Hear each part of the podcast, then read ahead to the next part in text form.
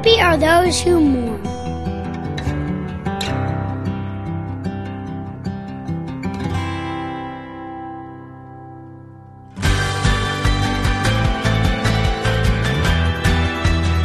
You are the salt and light.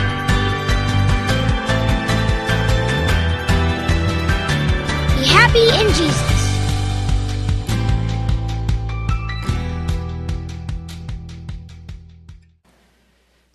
Your tears tell your stories. When you look at your life and you look at those moments when there was hurt and sorrow, sadness and tears, those often are key elements in shaping our life, how we emerge from that. Our tears tell our stories. For some of you, there are the tears of coming home from school and feeling made fun of, picked on, bullied, rejected. Somewhere along the line, there may be tears over a broken heart. Maybe you've had the, the tears of, of walking through personal tragedy.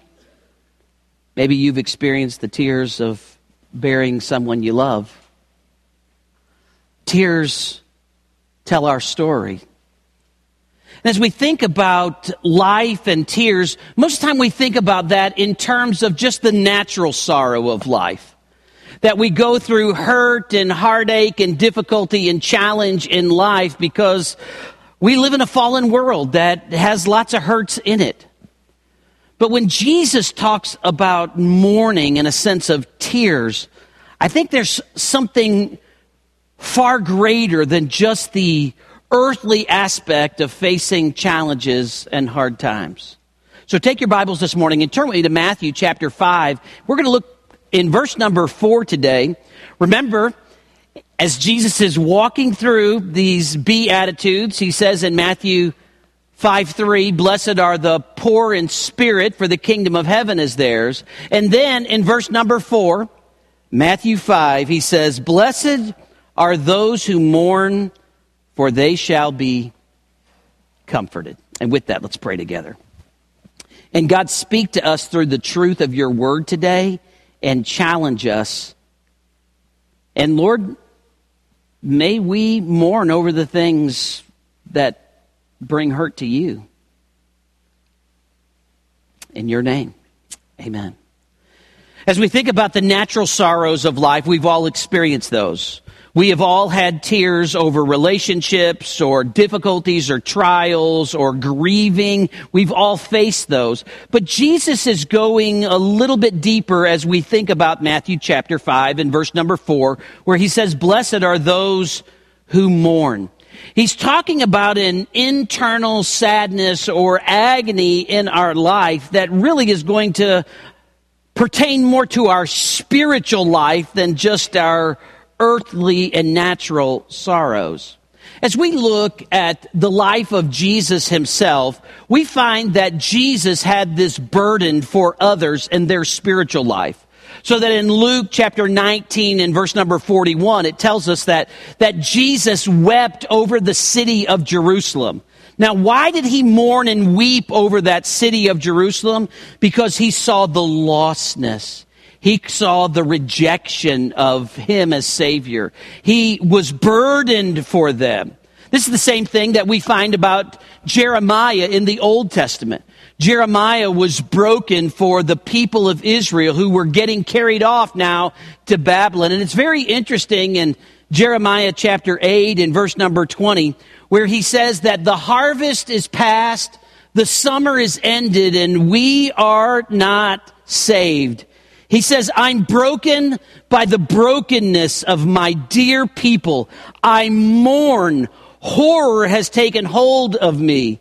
And then in verse chapter 9 and verse number 1, he said, If my head were a, flow, a flowing spring, my eyes a fountain of tears, it would weep day and night over the slain of my dear people. Sometimes we weep over others with a burden for them.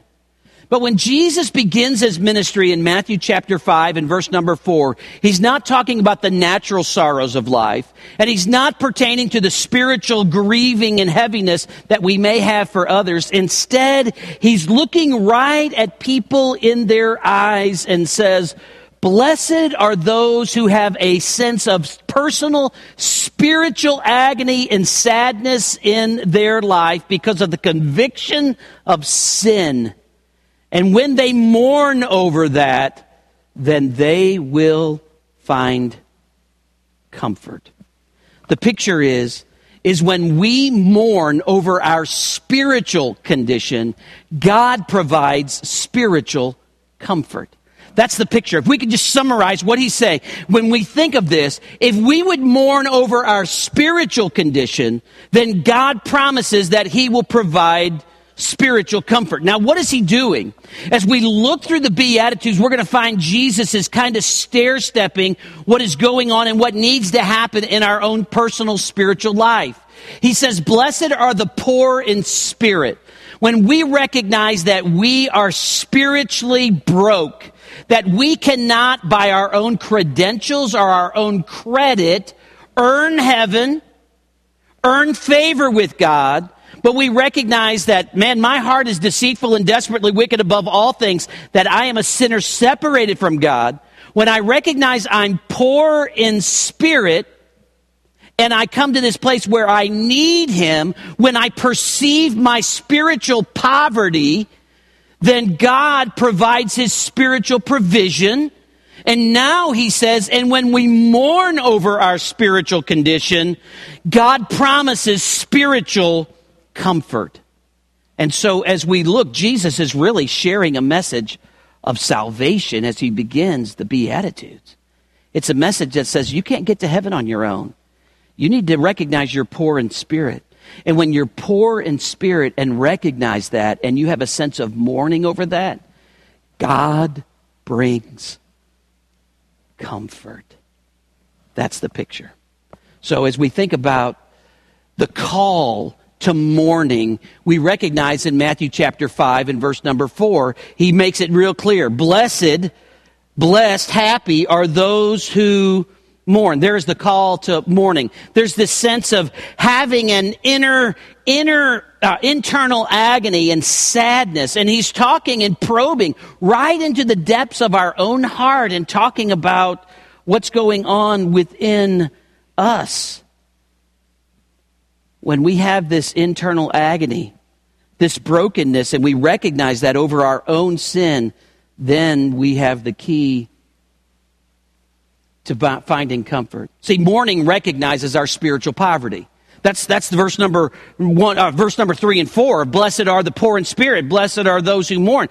Mourning recognizes our spiritual poverty and says, look, I can't do this on our own. I can't do this on my own. Remember in Luke 18, 9, where the Pharisee and, and uh, the tax collector, Jesus gives a story. They both go up to the temple to pray, and the Pharisees lo- says, "Lord, thank you that I'm not like other people. I'm not greedy.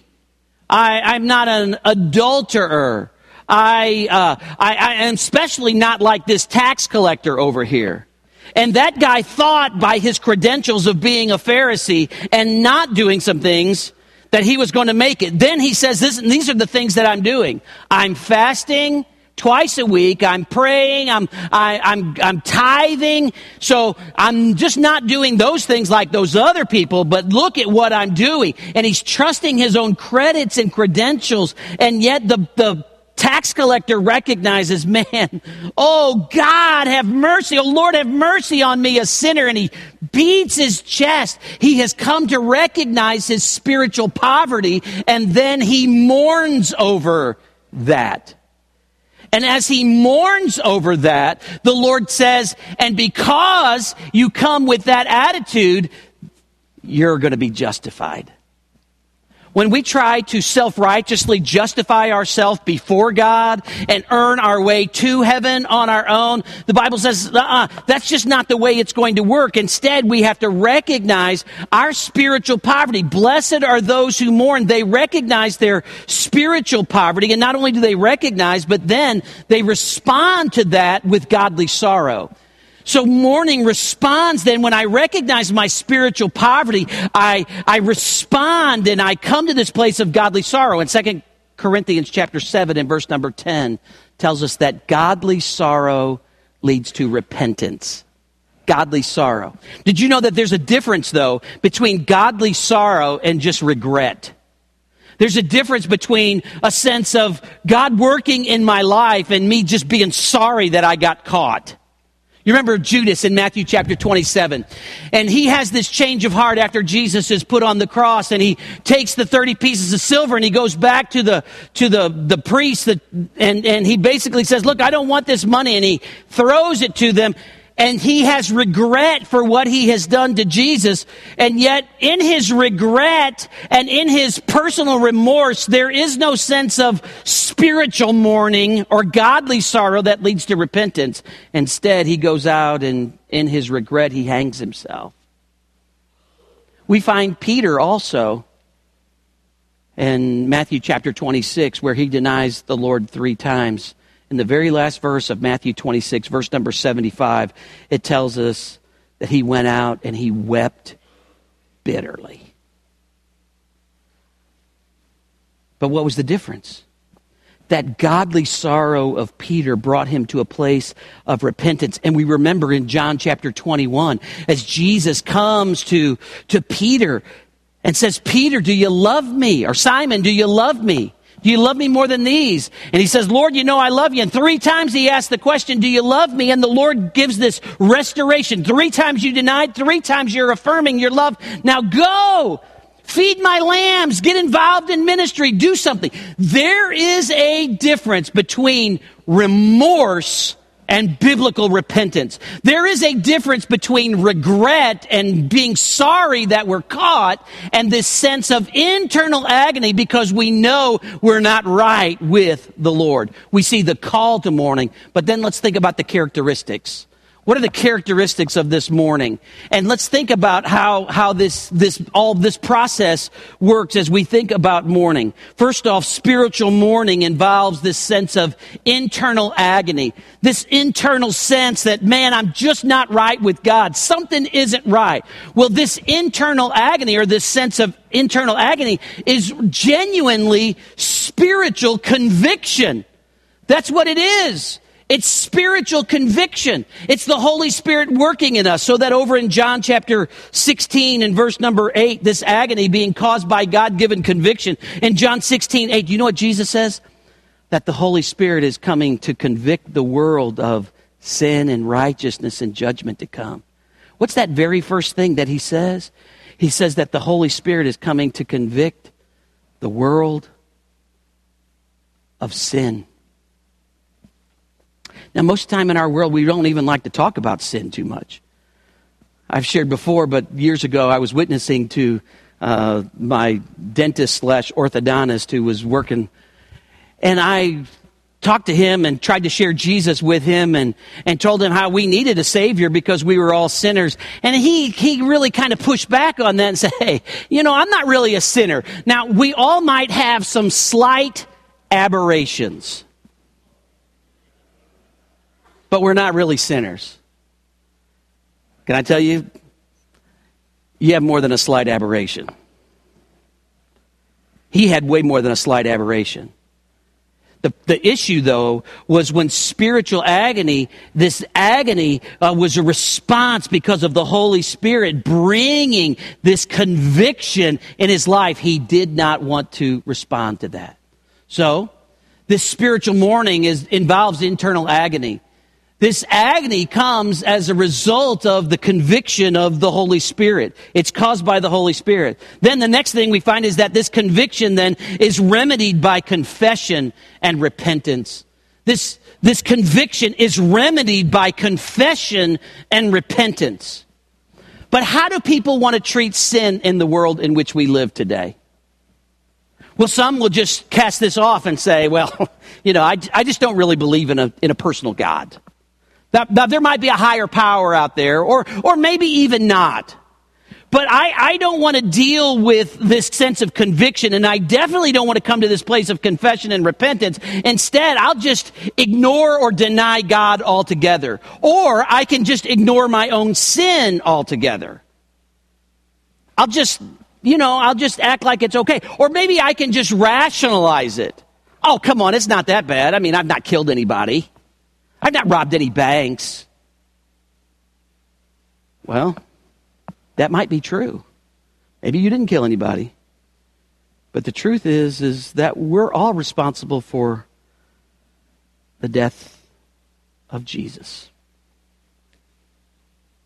Christ died for our sin. We're all responsible before God. As the picture of a chain with 10 links on it, these 10 links represent each of the 10 commandments. See, it doesn't make any difference which command you break. If you're holding on to that chain over a, a canyon and holding on for dear life, it doesn't make any difference which chain of, uh, which, which, which part of the chain breaks if it was commandment number one or number five or number ten. And the Bible says we've all, we've all sinned. But there are some who just want to ignore it or rationalize it or, or, or try to do good things because of it and try to even it out. And, and yet we, we, we never find anywhere. Matter of fact, we find the exact opposite that we can't get to heaven by good works. But then there are some who just try to hide it. There's a great verse over in the book of Proverbs, Proverbs chapter 28 and verse number 13. If you've ever tried to hide your sin from God, if, even today, you know, there are things that are going on in your life and you don't want your kids to know or grandkids to know or your neighbors to know. Proverbs 28 13 says this The one who conceals his sins will not prosper. You hide your sin, you try to conceal it, you're not going to prosper. You may fool people. You may have material prosperity. There are many that do that and have that. But you, in your whole spiritual life and realm and walk with the Lord, you are not going to prosper. But, he goes on to say, but whoever confesses and renounces them will find mercy. So, as we try to hide it, try to cover it, try to conceal it, he says, I know. You're not getting away with anything. But when you confess that and you renounce that, then there's hope again. There's the comfort that comes after we mourn. But there are some who just, like my dentist, want to deny that they have an issue with sin altogether. In the epistles of John, we, we hear and read of, of those who, who really came to a place and, and just came out and said, and John says in 1 John 1 8, if we say we have no sin, we are deceiving ourselves and the truth is not in us. There, can you believe there's actually people who would say, hey, we, we don't have an issue with sin. We have no sin. And then he goes down in verse number 10 and says this If we say we have not sinned, we make him, the Lord, a liar, and his word is not in us. And yet, right in the middle of denying that we have sinned and saying we have never sinned is 1 John 1 9, where it says, If we confess our sin, he is faithful and just to forgive us our sin and to cleanse us from all unrighteousness. That our forgiveness comes from a God who will forgive us for all. So confession and repentance ultimately leads us to forgiveness. And that's the hope that we have. That's where 1 John 1 8, where he say, hey, I've never sinned. I, I, I, I'm, I'm not a sinner, or I've never sinned. And right in the middle, John says, look, but if you'll confess, don't try to hide it. Don't try to deny it. Instead, confess it. And as you confess it, you're going to find that there is a God who is faithful. A God who is faithful to forgive, and a God who is just, who has already placed the sin of our life on Jesus, and He's faced our punishment for us. He's faithful and He's just, and He will forgive us all of our sin and cleanse us from unrighteousness. So, we see the call and we see the characteristics. But then what is the consequence when it comes down to it? The, the, when we think about this in, in, in Matthew 5, it tells us, blessed are those who mourn. We come to this place of repentance in our life.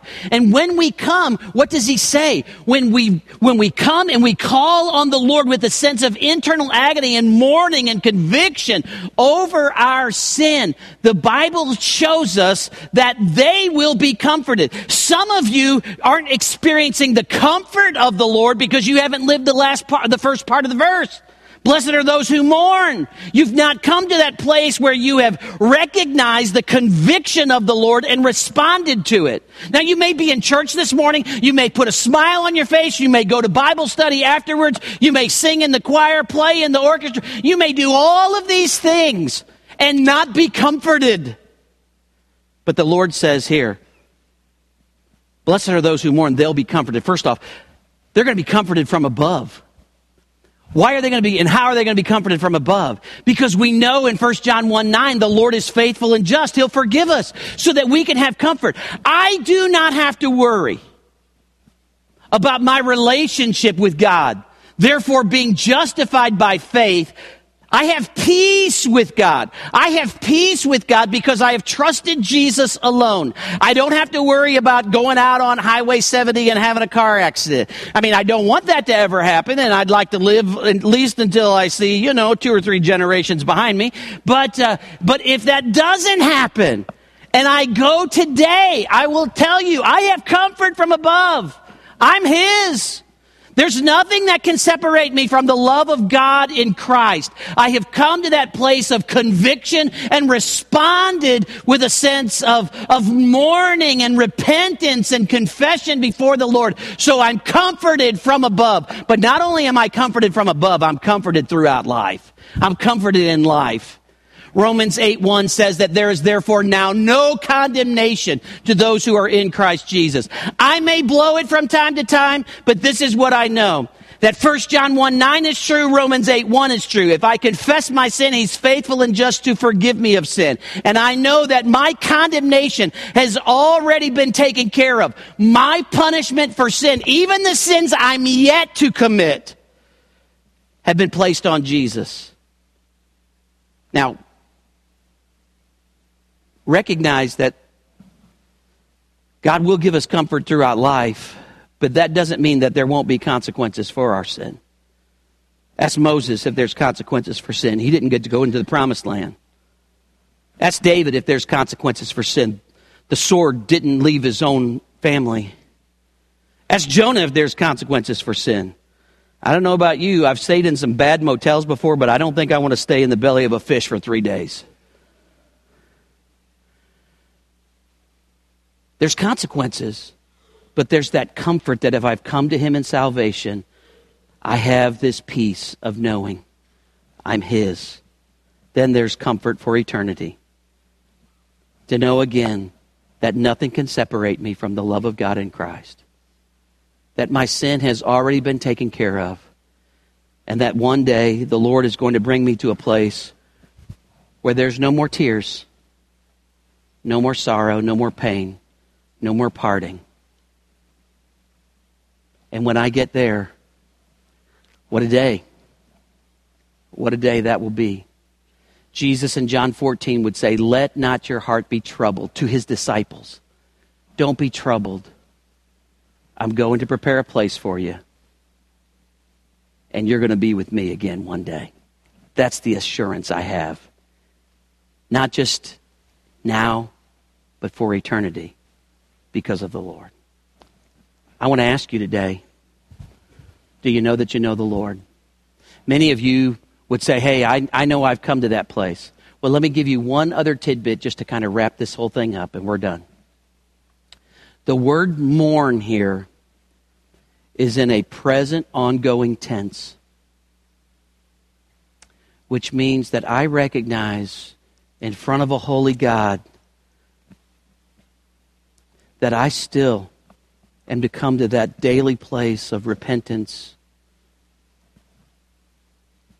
and be in a sense of inner spiritual agony because of my present sin.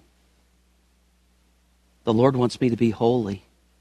And for those of you who are believers today, if you think that you can get away with sin because you prayed a prayer somewhere or you were baptized at some place, I want you to understand this is present active. We still need to be people who recognize what sin cost our Lord. So be holy, just as your Father has called you to be holy. And with that, let's pray. Lord, thank you for your word and for your truth. And God, uh, I pray if there's anyone here who doesn't know Jesus today, that they would come to this place and, and maybe they feel that inner agony in their heart and life and they don't even know what to do right now. God, I pray that they would open their heart to you, that they would seek the counsel, that they would go to your word, that they would seek someone out, that they would come to know Jesus. And Lord, for those of us who are believers, we recognize that there is an ongoing sense of mourning. For times that I don't do what you want me to do, or I do what you don't want me to do. Lord, make us more like Jesus, rub off the rough edges, bring conviction of sin until that day you call us home. And we see you as you are, and we're like you. In Jesus' name.